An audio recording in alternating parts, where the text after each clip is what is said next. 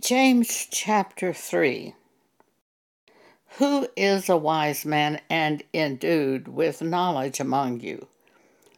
Let him show, out of a good conversation, a good manner of life, his works with meekness of wisdom. But if ye have bitter envying and strife in your hearts, glory not and lie not against the truth. This wisdom descendeth not from above, but is earthly, sensual, devilish. For where envying and strife is, there is confusion and every evil work. If you have any confusion at all in your life about anything, look for envy and strife as the source of that confusion. You can pray to God, Psalm 51, verse 10 Create in me a clean heart, O God, and renew a right spirit within me. Free yourself from envy and strife. One time, my cleaning woman came to me and asked me a very, well, it was a very shocking question. She said, Don't you ever feel like you have to keep up with the Joneses? I had to stop and think about that. And I said, No, I really don't believe I feel that way. At that time, I was driving a 25 year old car. I wasn't out buying clothing trying to outdo anybody or exalt myself.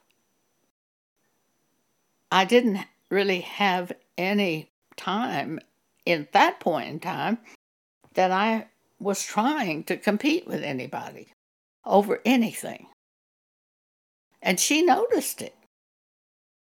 Don't you ever feel like you have to keep up with the Joneses? And I really had to stop and think it over. Without even trying to get to this position, I was following scriptures through the years and really working to follow scriptures and to do those things in my life. At one point in time, I noticed the scripture in Philippians chapter 2 where Jesus made himself of no reputation and I began to notice how often we try to make ourselves look good to other people. And I thought, well, I'm going to try to do this uh, scripture. And I did that for months, kept that scripture before me, and kept myself under control and tried to stop making myself look good to other people. I, I deliberately tried it. So maybe it just kind of carried over to the latter years. Because when she asked me that, I really wasn't trying to keep up with the Joneses and do something to outdo anybody. Second Corinthians chapter 10 verse 12 is important. For we dare not make ourselves of the number or compare ourselves with some that commend themselves, but they measuring themselves by themselves and comparing themselves among themselves are not wise. And that's a scripture that I noticed one time and started trying to do is stop comparing yourself with other people.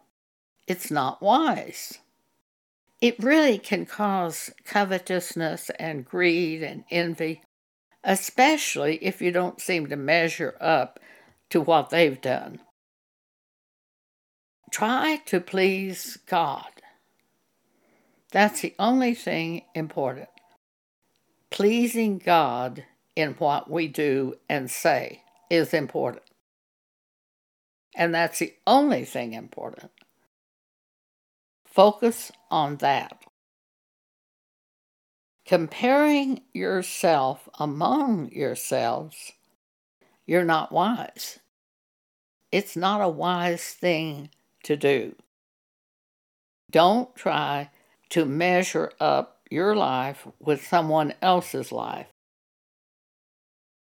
One time I heard our pastor say something and it jarred me. At that time, I was attending Word of Faith. Robert Tilton was pastor. And he had just gone on radio. And he said, I'm going to have more radio and television stations than Kenneth Copeland. And I was just shocked. I knew that was a wrong way to go. It really jarred me. They measuring themselves by themselves and comparing themselves among themselves are not wise. And I've really kept a strong check on myself and not allowed myself to compare myself to other ministers. And in life in general, it is not wise to do this. You can destroy yourself by doing this, and yet in public schools all my life, that's all I heard is outdo the other person and get a higher score. But that is not a wise way to go, and it's not a godly way to go, and it can ruin you. I think of that scripture there is a way that seemeth right unto a man, but the end thereof are the ways of death. I believe that's Proverbs 14:12. Thank you for allowing me to share this with you today.